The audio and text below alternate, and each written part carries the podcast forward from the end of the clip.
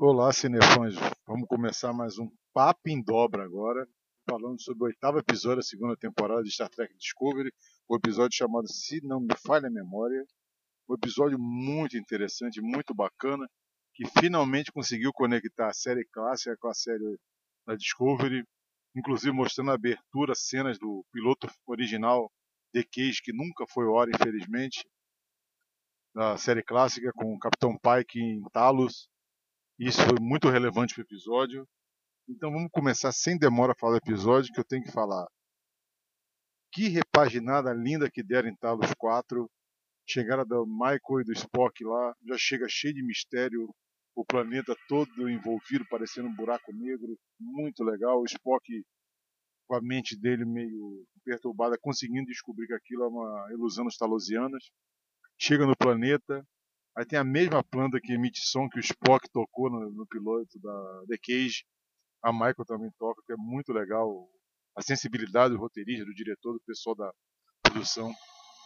Inclusive, eles encontram a Vina, que é outra atriz, mas que está bem parecida os trejeitos, o jeitão dela, que fez jus à personagem da década de 60. Isso é muito interessante. Os talosianos também, a repaginada que deram, fizeram uma bela homenagem, ficaram o que deveriam ser nos anos 60, mas agora no, no século 21. Mas você pode perceber, assim, quem viu o episódio aqui vai perceber que eles estão modernos, mas estão mesmo assim retrô. Um negócio bem interessante que você tem que ver para entender. E no episódio vemos o que aconteceu entre o Michael e o Spock, que era citado em vários episódios, como a, a relação deles se deteriorou. Vemos que a Michael, no dia que fugiu, ela tentou afastar o Spock para não botar ele em perigo. E fazendo isso, o Spock suprimiu o lado dele humano e ficou mais preso à lógica. E por causa dessa lógica, ele ficou mais suscetível ao ataque. Não ao ataque, mas a, a revelações do Anjo Vermelho, que mostrou um futuro totalmente catastrófico. E o Spock, a lógica dele conflitou com esse tipo de situação e estava deixando ele maluco até que os talosianos conseguiram botar tudo no lugar certinho, tudo nos arquivos C dentro do computador da cabeça do Spock, e agora parece que o Spock está 100% daquele Spock que a gente conhecia na série clássica, ou pelo menos no caminho para o Spock que a gente conhecia na série clássica. E também, só para não esquecer, durante a visita da Michael à memória do Spock, para ver o que estava acontecendo, ela fez uma barganha com os talosianos, né, eu esqueci de mencionar, que ela queria ver o que o Spock estava vendo, sentindo. Eles concederiam isso para ela, mas eles também queriam saber o que aconteceu entre ela e o Spock, porque eles queriam ter referências de da dor dela para guardar, né, com eles. E aí nós vimos que o Spock não matou o pessoal no hospital psiquiátrico da base estelar, como a seção 31 havia falado. Mais uma teoria conspiratória da seção 31, que também teve nesse episódio mais uma falha deles, que os talosianos conseguiram enganar eles, mandaram uma ilusão do Spock e da Michael para a nave deles, enquanto eles chegaram na nave auxiliar bem tranquilos na Discovery. E isso vai piorando a situação do Capitão Leland e fortalecendo mais a Imperatriz Giorgio já na sessão 31, que eu, eu acredito que até o final da temporada ela vai virar líder da sessão 31 deixando o gancho para a série dela que já está sendo ventilada por aí, que deve sair ano que vem. Mas voltando à situação do Michael e da Spock, foi interessante o Spock falar do, do Anjo Vermelho, que para ele é um ser humano, que ele não conseguiu ver quem era, mas ele viu que era humano, numa roupa super avançada, bem parecido com o que o Saru tinha falado no episódio anterior. Isso foi legal, que a gente já viu que esse confronto entre fé e ciência vai se intensificar mais ainda para o final da temporada, nós já passamos da metade da temporada. E voltando um pouquinho no episódio, o que aconteceu na dentro da Discovery, foi pela primeira vez o Colbert, depois que voltou dos mortos, viu o Tyler, né, que foi quem matou ele na temporada passada, e ele não sabe como reagir, ele não sabe como reagir com o Stamets, ele não gostou muito de voltar para os aposentos que eles dividiam na primeira temporada, mas o relacionamento deles não vai ser o mesmo, pelo menos por enquanto. Eu acho que é uma bela liberdade criativa os roteiristas criarem novas situações, novos conflitos. E para drama isso é sempre importante. E que confronto legal assim.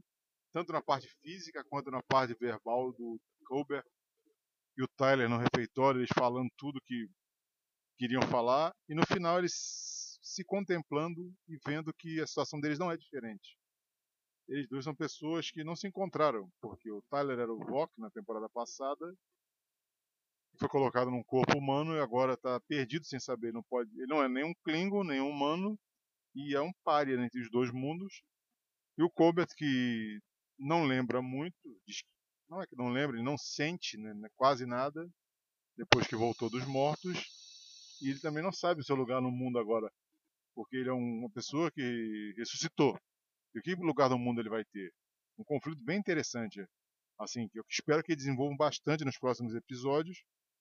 E também foi bem tocante a participação da Vina com o Capitão Pike porque eu achava que não ia ter nenhuma interação entre os dois, mas foi bom ver que o Capitão Pike não esqueceu Talos, não esqueceu a Vina, a Vina também não esqueceu eles, eles criaram um novo meio de comunicação com a ajuda dos talosianos.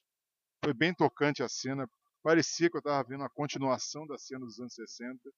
Parabéns lá para o Ansel Mount e para Melissa Jorge, que foi o papel da Vina nesse episódio que conseguiram captar muito bem o que aconteceu nas décadas de 60 e deu uma continuidade muito bacana.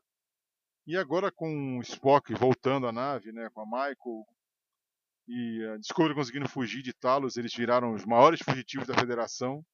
A 631 vai ficar louca atrás deles para encontrar, porque eles querem os segredos que o Spock tem. E para quem viu o promo do próximo episódio, o nono, vai mostrar ele chegando no, no quartel-general da seção 31 para talvez seja interrogado, talvez não, trocar informações, que é difícil, porque a seção 31 não gosta muito disso. Mas vai ter um confronto, vai ter campo minado, vai ser um episódio bem legal de tipo jornada de ser que a gente está acostumado a ver, mas eu vou dizer que isso tudo fica só para a semana que vem, depois de acontecer o episódio, nós vamos comentar ele. Mas sobre esse episódio, episódio 8, eu achei muito legal. Acho que foi o melhor que eu vi da temporada. Porque ligou a série clássica com a Discovery. Agora nós temos certeza absoluta que a Discovery se passa no universo principal de Jornada. E o Capitão Pike é o Pike verdadeiro, aquele que foi a, a Talos, aquele que ficou. que teve um acidente, que depois voltou para o planeta. Foi um negócio bem interessante. A Vina está lá ainda, os Talosianos estão lá o embargo ao planeta continua lá, então nós estamos vendo que foi linkado, agora não tem jeito. A Discovery faz parte do universo Prime de jornada. E então abre várias possibilidades para séries à frente, para participações especiais de outros personagens. Isso eu achei muito interessante. E agora é aguardar o que espero para os episódios, agora com o Spock e o Pike na mesma nave, com a interação, a interação dele com o Saru, com a Mai, com os demais tripulantes.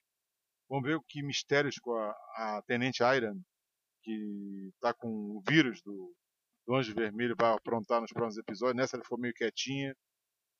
Ela fez até algumas coisinhas para tentar incriminar o Tyler, mas vamos ver o que ela vai fazer nos próximos episódios. Eu vou ficando por aqui nesse episódio. Quero que você conte para mim o que você achou do novo nome, Papo em Dobra, que vai refletir mais ainda que nós estamos falando sobre Jornal das Estrelas e Discovery. Comentem aqui embaixo o que vocês acharam do episódio Descobre. Comentem o que vocês acharam do que eu falei, se concorda, se discorda.